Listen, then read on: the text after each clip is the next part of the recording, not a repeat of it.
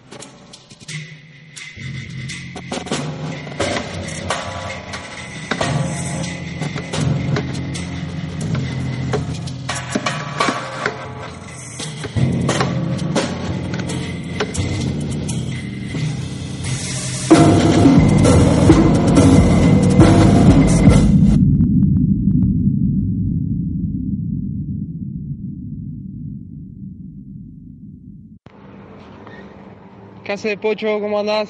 Eh, acá estoy yendo a ver si puedo hacer arreglar la guitarra. Conseguí un luthier acá por el centro rosarino. Vamos a ver qué me dice. ¿Cómo va? ¿Todo bien? ¿Todo bien?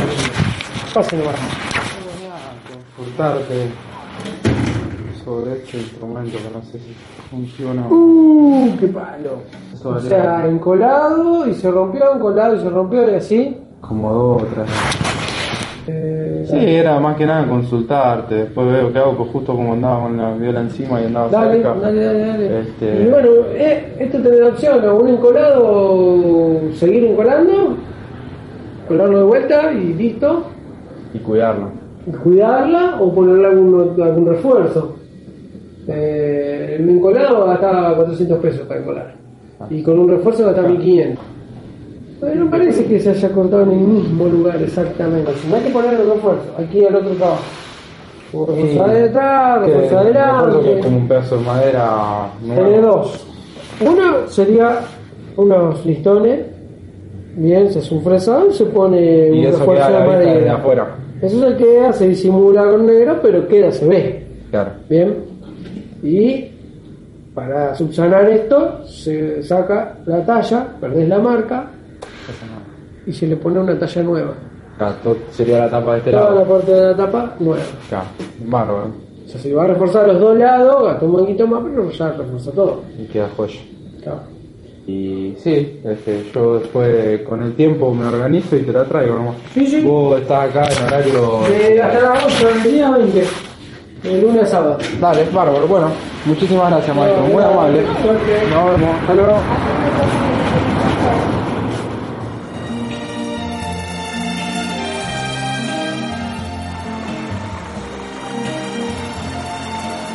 Todos conocen Venecia como una ciudad de agua, pero poco sabes que es también una ciudad de madera, porque abajo de ella hay un bosque.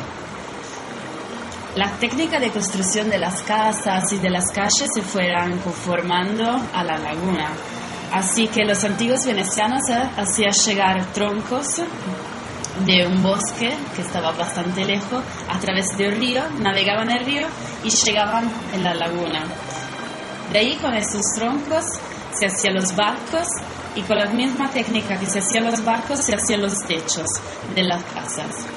Así que tenemos madera arriba y también madera abajo, porque con esos troncos venían puestos abajo del agua y con una técnica que mezclaba la arena y la tierra y un proceso químico, esos troncos se, se volvían como concreto muy muy resistente. Y así que la madera y el agua en Venecia siempre se hablan, a veces de forma corrosiva, agresiva, transformadora, otras veces de forma complementaria y como sostén.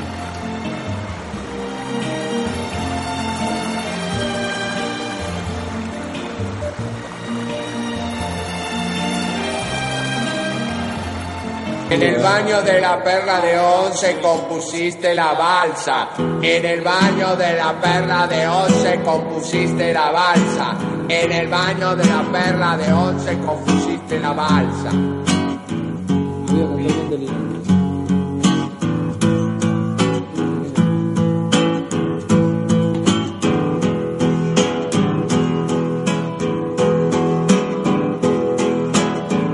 Estoy muy solo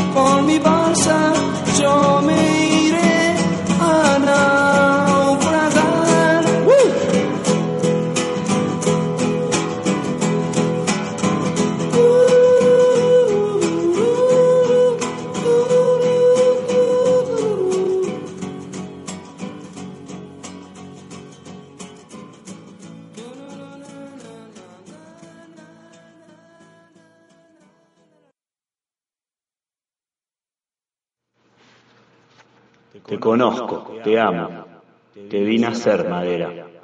Por eso, si te toco, me respondes, como un cuerpo querido. Me muestras tus ojos y tus fibras, tus nudos, tus lunares, tus vetas, como inmóviles ríos. Bueno, mi técnica para encender el fuego, para hacer un rico asado. Busco una superficie preferentemente plana. Se colocan ramitas secas, finas o palitos finos Varillitas. Ponerlas paradas, poner una, En forma de pirámide. un poco de papel corrugado adentro. Papeles de, de diario, hacerlos un bollito y Arriba de los palitos finos en el brasero se coloca la leña. el carbón. Ah, y lo prendés por dentro. Se encienden los bollitos de papel y ahí debería encender el fuego. Y no tapar porque es fundamental el oxígeno para que se siga generando el fuego. Se tendría que prender todo. A veces sí, a veces no. Seguro que eso no falla, se prende. Y ahí empieza a iniciarse la fogata.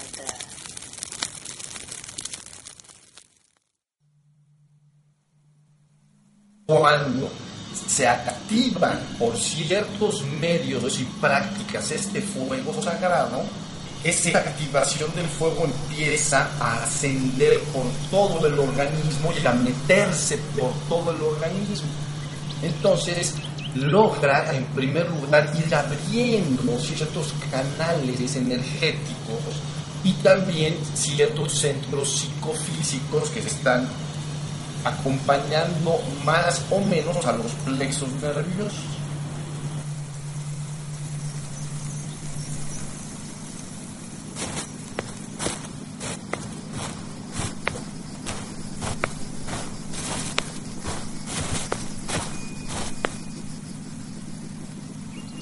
Oh Señor Agni, el Señor de los rituales, yo te invoco, te establezco aquí y te adoro.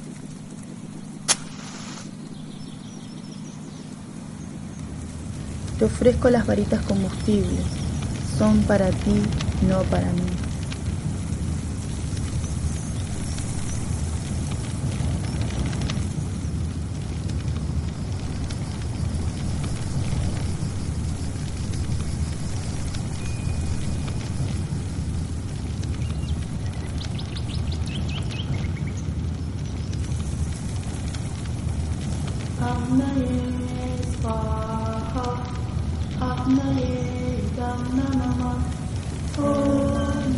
Amen.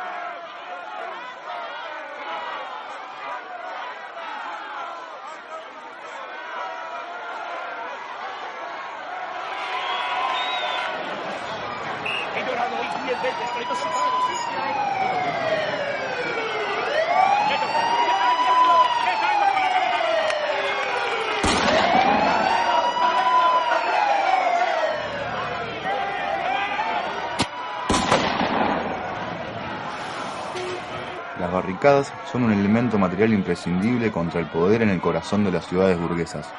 Son barreras de delimitación física de zonas urbanas liberadas, referente simbólico de resistencia o elemento de contención. La primera vez que fue utilizado este recurso fue en París, el 12 de mayo de 1588, en lo que pasó a nombrarse como Día de las Barricadas. El levantamiento popular se dio a causa del intento del rey del momento, Enrique III, de nombrar como su sucesor al trono a un protestante, Enrique de Navarra. El pueblo salió a la calle descontento con esta decisión y armó barreras defensivas con barriles de vino, también conocidos como barricas. Otro momento histórico donde la barricada se constituyó como elemento central fue en 1968, también en Francia, en lo que se conoce como el Mayo francés. Grupos estudiantiles comenzaron una serie de protestas a la que luego se sumarían otros sectores de la sociedad, resultando ello en la mayor huelga general de la historia de Francia. Un año después, en Córdoba, Argentina, tuvo lugar el Cordobazo, una insurrección popular que unió a estudiantes y trabajadores contra la dictadura de Onganía y donde también estuvieron presentes las barricadas como elemento de protesta. Más recientemente, este año en Haití, centenares de habitantes se lanzaron a las calles para protestar contra la corrupción presidencial. En Nicaragua, las protestas contra el presidente Ortega y su intento de reformar el seguro social se sucedieron durante varios meses. También en Chile se utilizaron las barricadas el pasado 8 de marzo en el marco del Día Internacional de la Mujer. Además de estos, son infinitos los momentos y lugares donde la bronca popular ganó las calles y se dedicó a defenderlas con barricadas conformadas por autos, adoquines y lo que se tuviera a mano, entre otras cosas, una enorme cantidad de muebles de madera que se sacaban de las casas, sillas, mesas, modulares, camas, roperos, al fuego y a las barricadas.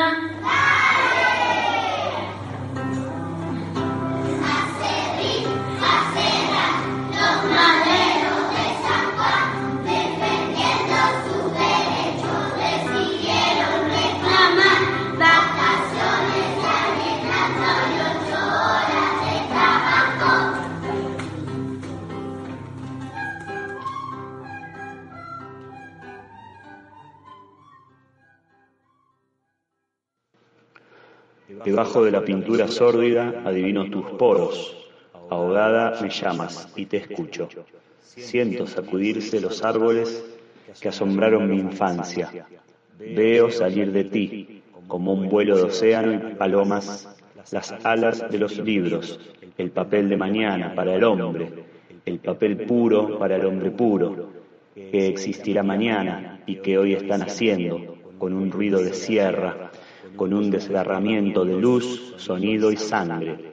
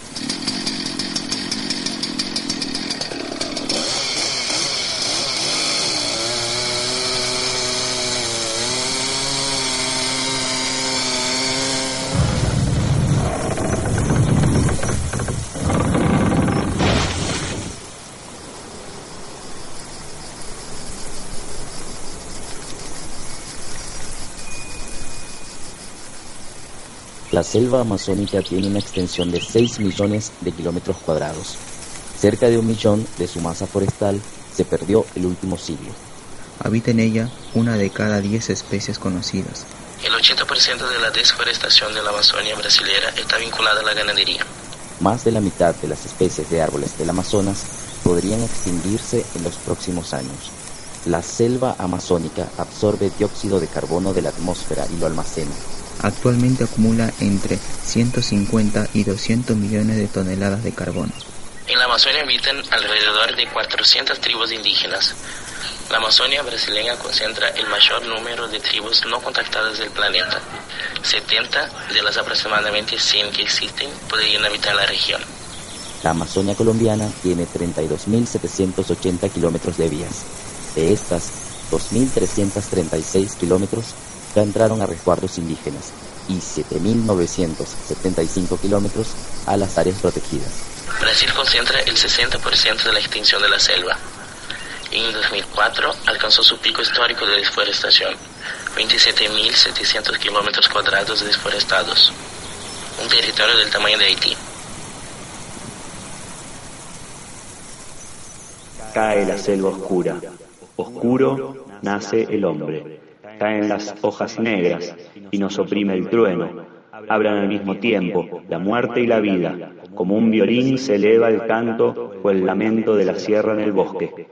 Y así nace y comienza a recorrer el mundo la madera. Hasta ser constructora silenciosa, cortada y perforada por el hierro. Hasta sufrir y proteger construyendo la vivienda en donde cada día se encontrarán el hombre, la mujer y la vida.